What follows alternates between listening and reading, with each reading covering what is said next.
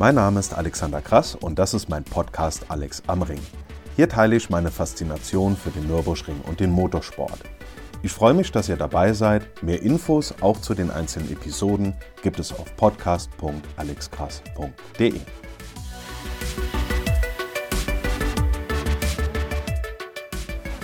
Hier im Kanal war eine ganze Zeit lang Ruhe, denn an dem Donnerstag, an dem die nächste Episode erscheinen sollte, wurde dann morgens das gesamte Ausmaß der Flutkatastrophe unter anderem an der A sichtbar. Da konnte und wollte ich mich natürlich nicht abends hinsetzen und davon erzählen, wie toll der Langstrecken-Doubleheader war. Und solange am Ring nichts stattfindet, sollte auch erstmal hier Ruhe sein. Bevor ich allerdings in den kommenden Episoden wieder mit Motorsport hier in der Eifel anfange, möchte ich heute unter anderem darauf eingehen, welche Rolle der Nürburgring in dieser Flutkatastrophe Mitte Juli eingenommen hat, beziehungsweise seitdem. Ich möchte kurz ein stellenweise kontrovers diskutiertes Thema in diesem Zusammenhang ansprechen und vor allem möchte ich diese unbeschreibliche Hilfsbereitschaft zumindest versuchen zu beschreiben, die seit der Flut hier in der Eifel und darüber hinaus gezeigt wird. Also, heute ist der 1. September. Wir sind sieben Wochen nach der Flutkatastrophe und heute war Bundespräsident Frank-Walter Steinmeier hier oben am Nürburgring. Dass ein Bundespräsident den Nürburgring besucht, das kam schon vor. 1954 war Theodor Heuss zum Großen Preis von Deutschland da und 1973 Gustav Heinemann, der sich im Porsche 917 äh, auf eine schnelle Runde Nordschleife hat mitnehmen lassen. Heute ging es allerdings in keinster Weise um den Nürburgring an sich, sondern die Ringarena war Veranstaltungsort für einen Staatsakt des Landes Rheinland-Pfalz zum Gedenken an die Opfer und die Betroffenen dieser unfassbaren Flutkatastrophe. Neben Steinmeier waren auch noch die rheinland-pfälzische Ministerpräsidentin Malu Dreyer vor Ort, der luxemburgische Außenminister Jean Asselborn und weitere ranghohe Vertreter der Politik und aus Gesellschaft vor allem waren aber Betroffene sowie ehrenamtliche und hauptamtliche Helfer eingeladen.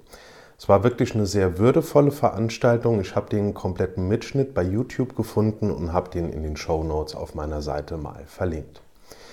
Was da vor sieben Wochen passiert ist, und das wurde heute Abend auf jeden Fall deutlich, das lässt sich absolut nicht mit Worten beschreiben. Wir reden alleine im Ahrtal von einer Schneise der Verwüstung von über 40 Kilometern Länge und teilweise mehreren hundert Metern Breite. Wir sprechen von über 40.000 betroffenen Menschen und 140 Todesopfern. Und allein diese Zahlen zeigen, welches unfassbare Ausmaß diese Flut hatte. Unzählige Häuser und sogar ganze Orte sind zerstört oder unbewohnbar, ganze Straßen und Brücken wurden einfach weggerissen und vor allem wurden unzählige Existenzen zerstört. Diese Flut war also ein historisches Ereignis in vielerlei Hinsicht, leider. Und der Nürburgring spielte und spielt auch immer noch eine zentrale Rolle in der Bewältigung dieser Katastrophe. Und unter anderem darum soll es in dieser Episode gehen. Vor allem aber soll es um diese grenzenlose Hilfsbereitschaft von tausenden Menschen gehen. Also, wozu ich mich äußern werde. Einmal gibt es einen kurzen Blick in die Geschichte, wo der Ring schon mal für die Region da war, als sonst nichts mehr da war. Dann natürlich dazu, wie der Ring allein durch sein bloßes Dasein und die Möglichkeiten, die er bietet, die Region in dieser Ausnahmesituation unterstützt hat und das auch immer noch tut. Dann geht es zu der Frage, ob es sinnvoll, angemessen oder vielleicht auch sogar notwendig war, zu einem bestimmten Zeitpunkt wieder mit den Touristenfahrten zu beginnen, beziehungsweise mit der DTM vor etwas über einer Woche wieder mit Motorsport, beziehungsweise generell mit Veranstaltungen zu beginnen. Und am Ende dann nochmal zu dieser unfassbaren Hilfsbereitschaft von tausenden Menschen seit sieben Wochen. Das ist nämlich einfach nur mega, was da an Solidarität gezeigt wird und welche Berge da im wahrsten Sinne des Wortes einfach versetzt werden. Auch wenn ich mir darüber bewusst bin, dass ich mit meinen Ausführungen zu dieser Hilfsbereitschaft nichtmals auch nur im Ansatz dieser überwältigenden Solidarität gerecht werden kann. Das ist so großartig und ebenso wie man diese gesamte Flutkatastrophe, sage ich mal, in ihrem Ausmaß nicht in Worte fassen kann, kann man auch die Bandbreite von dem, was hier an Hilfe seit Wochen passiert, nicht mal ansatzweise beschreiben. Bevor ich dazu komme, ihr merkt schon, das Thema Solidarität und Hilfsbereitschaft ist der absolute Schwerpunkt der heutigen Episode. Werfen wir mal einen ganz kurzen Blick in die Geschichte. Ähm, natürlich ist der Nürburgring seit seiner Eröffnung und sogar schon vorher durch, die, durch den ganzen Bau und die ganzen Arbeitskräfte, die da schon hier waren, ist der Nürburgring die Wirtschaft, der wirtschaftliche Motor der Region. Und dafür wurde er schließlich auch gebaut. Ich bin da ja schon in der Episode mit dem Titel Epoche 1 von vor einigen Wochen ausführlich drauf eingegangen. Also nicht nur, wie der Nürburgring gebaut wurde, sondern vor allem warum nämlich um wirtschaftliche Kraft hier in die Region zu bringen und um diesem damals unfassbar armen Landkreis Adenau irgendwie aus der Not zu helfen. Das fing ja schon mit den Bauarbeiten an, als zum einen bis zu 2300 Menschen gleichzeitig hier Arbeit gefunden haben. Das waren vorher Arbeitslose und einen Teil ihres Lohns auch direkt in der Region gelassen haben. Dann ging es damit weiter, dass seit dem Eröffnungsrennen bis auf die Unterbrechung während des Zweiten Weltkriegs Jahr für Jahr Zehntausende, manchmal sogar Hunderttausende in die Eifel kommen und in vielerlei Hinsicht hier die, Eifel, äh, die, die Wirtschaft in der Eifel beleben. Das ging so weiter bis zum Krieg. Das war, da war dann erstmal für acht Jahre Ruhe und im Frühjahr 47 wurde die Südschleife in einem ersten Schritt wieder aufgebaut. Für 1949 dann die Nordschleife und schon da, also sehr kurz nach dem Krieg, fanden hier oben wieder Rennen statt und der Nürburgring hatte wieder angefangen, die Region zu ernähren. Denn der französischen Militärregierung, die damals äh, diesen Wiederaufbau des Nürburgrings, der wirklich in schlechtem Zustand war nach dem Krieg, diese äh, Militärregierung, die das ermöglicht hat, denen war klar, sobald wir den Nürburgring wieder zum Laufen kriegen, dann hilft sich die Region quasi selber. Und gerade nach dem unfassbar schlimmen Hungerwinter 1946, 1947 hatte der Nürburgring 20 Jahre nach seiner Eröffnung, also schon zum zweiten Mal der Region, aus einer Zeit unfassbar großen Leids herausgeholfen. Einfach nur, indem er seinem Urzweck nachkam, nämlich dass hier Rennen stattfinden und dass durch diese Veranstaltung dann dementsprechend Geld in die Region kommt. Wie gesagt, sorgt der Nürburgring seit seiner Öffnung durchgehend dafür, dass es der Region deutlich besser geht. Mitte der 20er und Ende der 40er Jahre war die Bedeutung des Nürburgrings für diese Eifelregion aber sagen wir mal wohl so am deutlichsten sichtbar. Und damit sind wir jetzt hier wieder im Jahr 2021 und bei dieser verheerenden Flut vom 14. 15. Juli. Direkt an diesem Donnerstag, also 15. Juli, wurde der Truck Grand Prix abgesagt und im Bitburger Event Center wurde eine Sammelstelle für Spenden eingerichtet. Da konnte der Nürburgring dann auch seine riesen Reichweite in den sozialen Medien nutzen, um auf diese Spendenaktion aufmerksam zu machen. Das Ganze wurde dann schnell auch auf die Ringarena und Teile des Ringboulevards ausgeweitet und diese Hilfsbereitschaft, was da alles ankam, das war einfach überwältigend. Also sowohl was zum einen die unfassbare Masse der Spenden angeht, als auch was die Zahl der ehrenamtlichen Helfer angeht, die über Tage und Wochen diese ganzen Spenden, also ich meine, oben ähm, an der B258, da standen also Dutzende Meter lange Schlangen über Tage von Autos mit Anhängern, Kofferraum, Anhänger, alles komplett voll mit Spenden. Das war einfach, das war wirklich einfach sagenhaft. Und ich meine, das Ganze musste ja angenommen werden, das musste sortiert werden und so weiter. Und dazu kommt dann auch noch die ganze Koordination, also was die eigentliche Organisation des Hilfseinsatzes angeht, ähm, als auch beispielsweise die Versorgung der ganzen Freiwilligen mit Mahlzeiten und so weiter. Durch die Absage des Truck Grand Prix waren ja das Fahrerlager Grand Prix Strecke und die ganzen Parkflächen rund um den Nürburgring frei und dort wurde dann das zentrale Basislager und das Logistikzentrum für die Hilfsorganisation eingerichtet. Also Feuerwehr, THW, Polizei, Rotes Kreuz und andere medizinische Dienste, Bundeswehr, Notfallseelsorge und so weiter.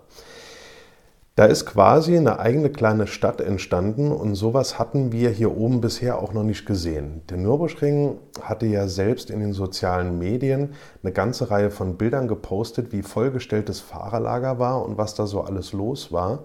Also inklusive, dass über 1000 Helfer auf Feldbetten in den Boxen untergebracht waren.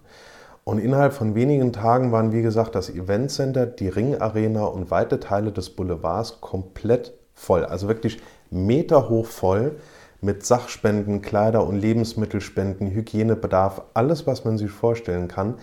Und das muss man wirklich schon selbst gesehen haben, um wirklich einen Eindruck davon zu haben, wie viel da gespendet wurde und dann von hunderten freiwilligen Helfern entgegengenommen, sortiert, dann wieder neu verpackt und dementsprechend dann an die verschiedenen Stellen verteilt wurde.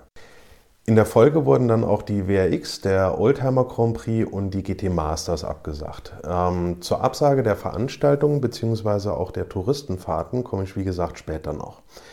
Aber auch ohne die Veranstaltungen war, glaube ich, am Nürburgring noch nie dauerhaft so viel los und so viel Treiben wie in den ersten Wochen nach der Flut. Natürlich, es gab schon Rennen mit einer ordentlichen sechsstelligen Anzahl an Besuchern, aber dauerhaft über eine so lange Zeit war am Nürburgring wohl noch wirklich noch nie so viel los. Und selbst jetzt sind ja auf einigen Außenflächen rund um die Strecke noch stationäre Camps von Hilfsorganisationen eingerichtet, wie beispielsweise vom THW an der Hohenrheinschikane und so weiter. Denn auch der, der Betrieb, also auch wenn der Betrieb hier oben jetzt weitergeht, sind noch viele Flächen von Hilfskräften belegt und es wird natürlich auch noch einige Zeit so bleiben und was da alles unterwegs war. Also erstmal unzählige Einsatzfahrzeuge aus ganz Deutschland. Da kamen über, über Tage kamen da hunderte Meter lange Kolonnen. Äh, nicht nur aus Deutschland, sondern auch aus dem äh, angrenzenden Ausland. Und vor allem, wie schnell aus der ganzen Bundesrepublik und darüber hinaus die tausenden Helfer kamen.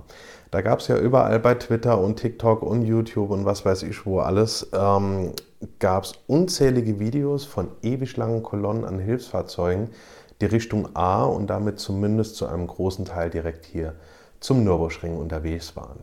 So, und warum war der Nürburgring jetzt überhaupt Dreh- und Angelpunkt der ganzen Sache? Zum einen liegt das natürlich ähm, an der zentralen Lage der Strecke.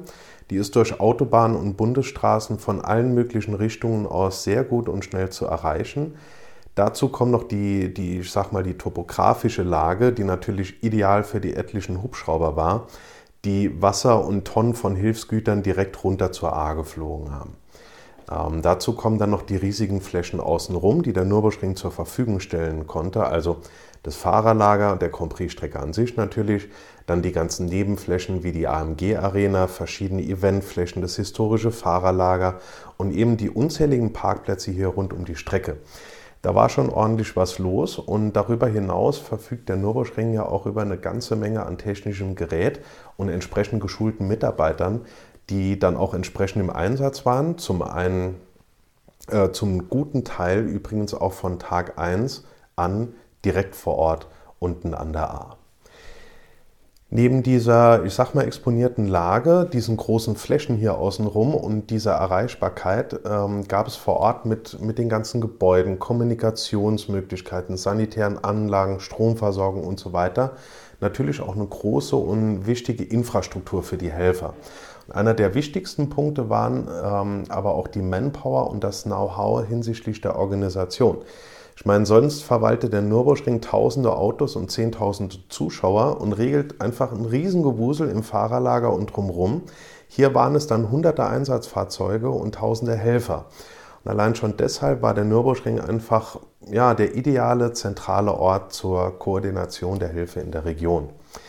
Mit der Zeit, als die Infrastruktur im Katastrophengebiet unten dann Stück für Stück zumindest an zentralen Orten wiederhergestellt war, da konnten dann viele Hilfseinheiten langsam auch immer weiter in die betroffenen Gebiete verlagert werden.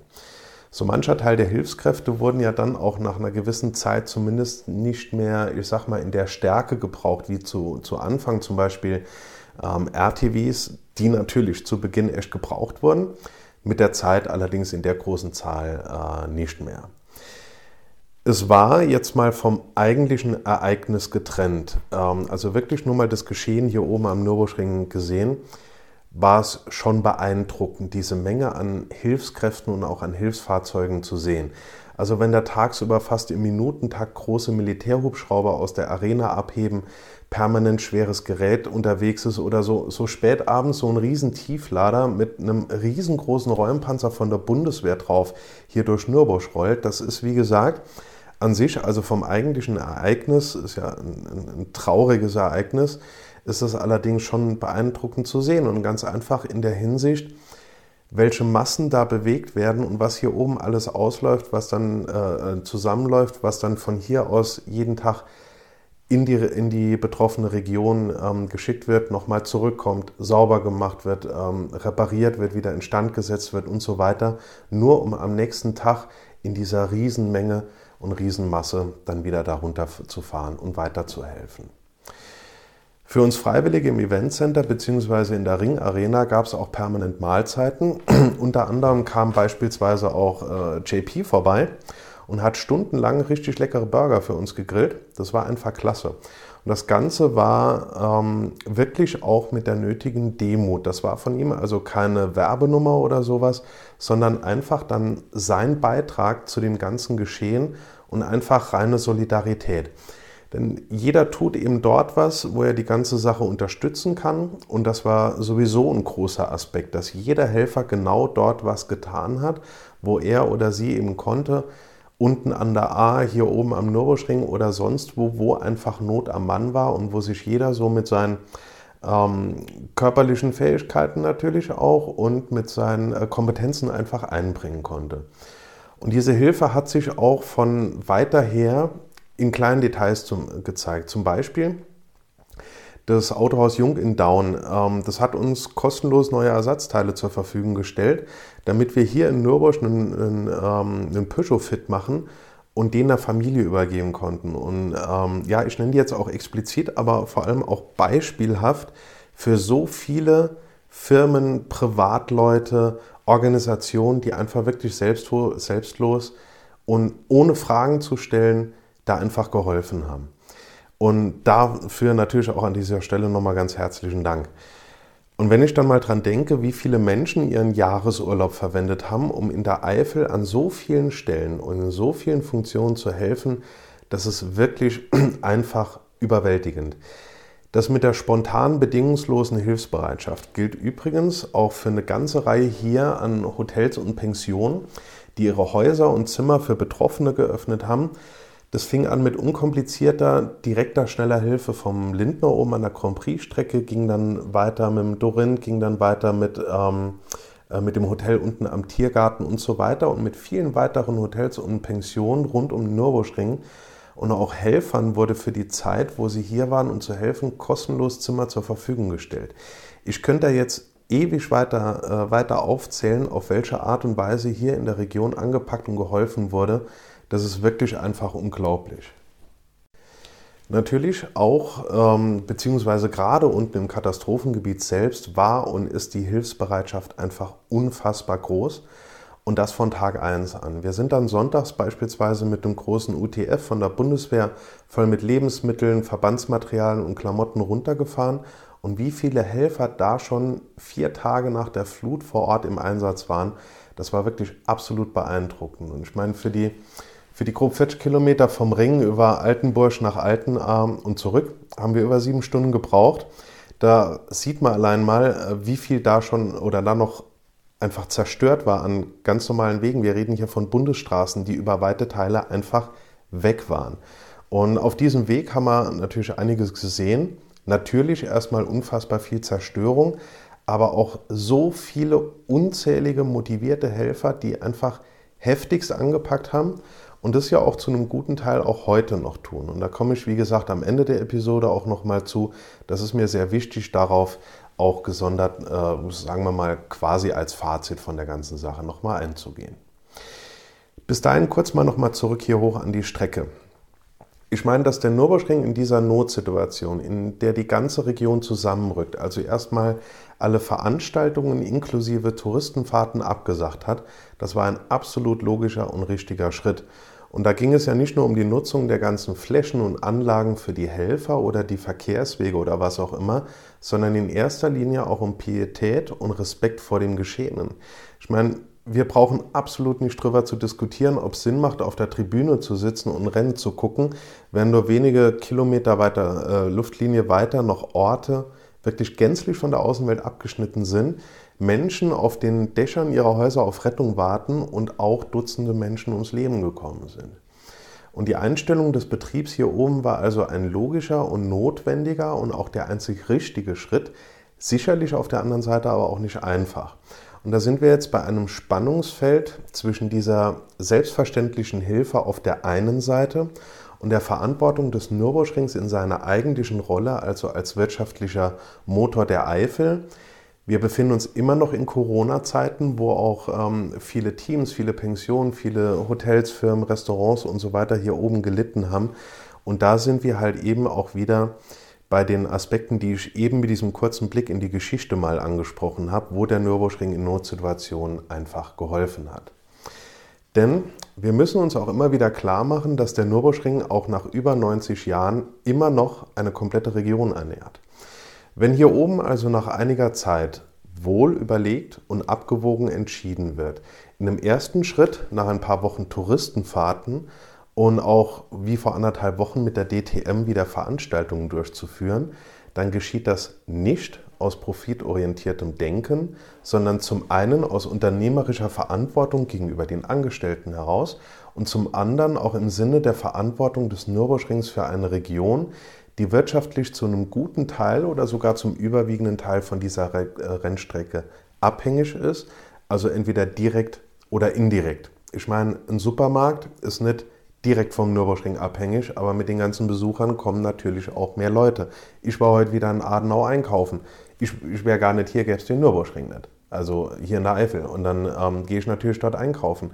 Und ein Restaurant, was nach ein paar Jahren sagt, wir machen mal eine komplett neue Inneneinrichtung, weil so viele Gäste da waren, ist ja schön. Und dann freut sich der nächste Schreiner. Also diese, diese ganze indirekte wirtschaftliche Folge, die darf hier ja auch nicht vergessen werden. Und ich meine, nach anderthalb Jahren Pandemie sind viele Menschen sowie Unternehmen wirtschaftlich an der absoluten Belastungsgrenze angekommen hier oben. Deutschlandweit, europaweit, weltweit, aber halt eben auch hier oben am Nürburgring. Truck Grand Prix, dann Oldtimer Grand Prix, die WRX und die GT Masters sind am Nürburgring zum Höhepunkt der Saison absolute Zugpferde und der Wegfall dieser Veranstaltungen, auch ich sag mal, wenn dieser Wegfall mit Blick auf die Situation im Ahrtal zu 100% richtig war und immer noch ist. Aber dieser Wegfall hat nach anderthalb sehr schweren Corona-Jahren wieder ein Loch in so manche Firmen- und Privatkasse äh, gerissen, nachdem sich so viele Menschen in der Region aufgrund der zumindest bis vor kurzem noch halbwegs guten Corona-Zahlen gefreut hatten. Und auch die Menschen im Ahrtal brauchen zum gewissen Teil den Nürburgring, wenn vielleicht auch in zweiter Linie. Ich meine, einige Menschen hier aus Nürburg und aus dem Umfeld des Nürburgrings haben mir erzählt, dass sie Freunde und Familie im Ahrtal unten gerne beispielsweise finanziell unterstützen würden, es aber noch Corona schlichtweg nicht können, weil die Einnahmen fehlen. Nach anderthalb Jahren ist bei so vielen die Kasse einfach leer und wenn dann noch vier von fünf Knallerveranstaltungen im Juli und im August, also wirklich zur Hochsaison, wegfallen. Wie gesagt, zu 100% verständlich und absolut richtig, dann ist aber trotzdem recht schnell das Ende der Fahnenstange für so manchen erreicht. Und da reden wir von Restaurants, von Geschäften, von Tankstellen, Pensionen, Hotels, Firmen, Veranstaltern, Teams, Ordnern, Sportwarten, was weiß ich was alles und so unzählig vielen Menschen weit über das direkte Umfeld des Nürburgrings hinaus. Und natürlich über den Nürburgring selbst, der natürlich auch in den letzten anderthalb Jahren ordentlich gelitten hat. Irgendwann ist dann meiner Meinung nach der Punkt erreicht, an dem es nicht weitergehen muss im Sinne von, ist ja tragisch, aber muss halt weitergehen, sondern an dem es einfach deswegen weitergehen muss, um viel größeren Schaden für den Nürburgring und die Region einfach zu verhindern, bevor in der Folge wirtschaftlich noch mehr kaputt geht, als diese unfassbare Flutkatastrophe an der A schon angerichtet hat. Und dass eine solche Entscheidung im ersten Moment subjektiv bei so manchem sagen wir mal, auf Unverständnis stößt. Das verstehe ich, das respektiere ich. Es ist aber doch ein recht komplexes Gebilde und da alle Faktoren zu betrachten, ist im ersten Moment gar nicht so einfach. Und das ist ein Spannungsfeld, das die Gemeinschaft der Nürburgring-Fans hier auch einfach, sagen wir mal, aushalten muss. Außerdem, und das möchte ich betonen, durch diese Entscheidung wurden keine Hilfsmaßnahmen verhindert, es wurden keine Organisationen irgendwie weggeschoben, sondern höchstens in Absprache auf andere Flächen hier an der Strecke umgesiedelt. Die Touristenfahrer haben Einsatzkräfte nicht im Weg gestanden und, und, und. Dafür ist das ganze Areal und die Infrastruktur hier am Nürburgring einfach groß genug. Und die Verantwortlichen in Zusammenarbeit natürlich mit den Einsatzkräften waren clever genug, um das alles so anzulegen, dass da nichts beeinträchtigt wird. Ich sage ganz offen, ich persönlich möchte nicht in der Position sein, solche Entscheidungen treffen zu müssen. Und das sind noch Entscheidungen, die irgendwann aber getroffen werden müssen. Ob das jetzt eine Woche zu spät oder zu früh war, spielt auch keine Rolle, wenn damit wiederum Existenzen gerettet werden konnten. Vor allem, weil das Weiterführen des Betriebs, wie gesagt, die Hilfsarbeiten und die Einsatzkräfte in keinster Weise behindert hat. Ich war seit der Flut sehr viel hier oben am Norischring und es ist bisher alles absolut reibungslos abgelaufen. Und dazu nehme ich dem Nürburgring auch zu 100 Prozent ab, dass wie auch kommuniziert, dieser Mittelweg zwischen persönlicher Anteilnahme und wirtschaftlicher Notwendigkeit und, sagen wir mal, Verantwortung für die Region einfach mit Feingefühl gesucht und dann eben meiner Meinung nach auch gefunden wurde. Dazu sage ich wie immer, ich respektiere wie gehabt jede andere Meinung und Sichtweise, solange sie nicht von Querdenkern kommt und zudem noch ordentlich kommuniziert wird. Deswegen würde ich mich auch bei diesem Thema über einen Austausch freuen, wenn mal ein paar Mails eintrudeln würden. Ich bekomme zu vielen Episoden eine ganze Reihe an E-Mails und gerade bei so einem komplexen Thema interessiert mich wirklich eure Meinung und die geht dann wie immer an podcast.alexkrass.de. So, jetzt habe ich das mal aus meiner Sicht angesprochen, darum soll es aber auch gar nicht zu lange gehen. Denn das, was am Ende zählt, das ist diese unbeschreibliche Hilfsbereitschaft, die sich von Tag 1 an hier am Nürburgring unten an der A und in weiteren Teilen von Rheinland-Pfalz und Nordrhein-Westfalen breit gemacht hat. Das fängt an bei den ganzen Spendenaktionen, die unter anderem bei Facebook stattgefunden haben, wo Menschen Kostbarkeiten ausgekramt und direkt für die Flutopfer versteigert haben und noch so viel mehr. Da kam eine riesen Geldsumme zusammen. Das ist wirklich einfach nur beachtlich.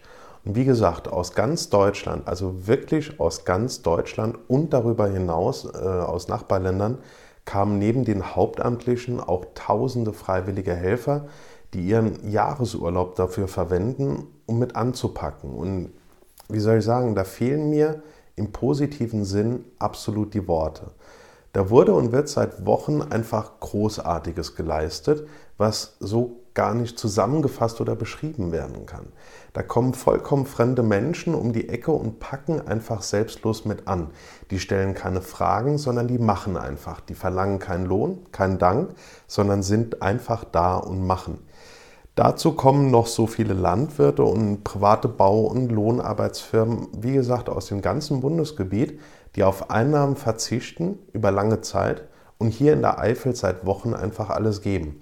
Und allein schon, wie viele Teams und Motorsportfirmen hier oben aus der direkten Umgebung des Nürburgrings einfach alles haben stehen und liegen lassen, um mit allem Möglichen an Material und richtig viel Manpower darunter zu fahren und die Trümmer und den Schutt wegzuräumen und dadurch Menschen, die im Zweifel alles und sogar noch, noch mehr verloren haben, unter die Arme zu greifen und in einer Riesensolidarität Existenzen und Leben wieder aufzubauen.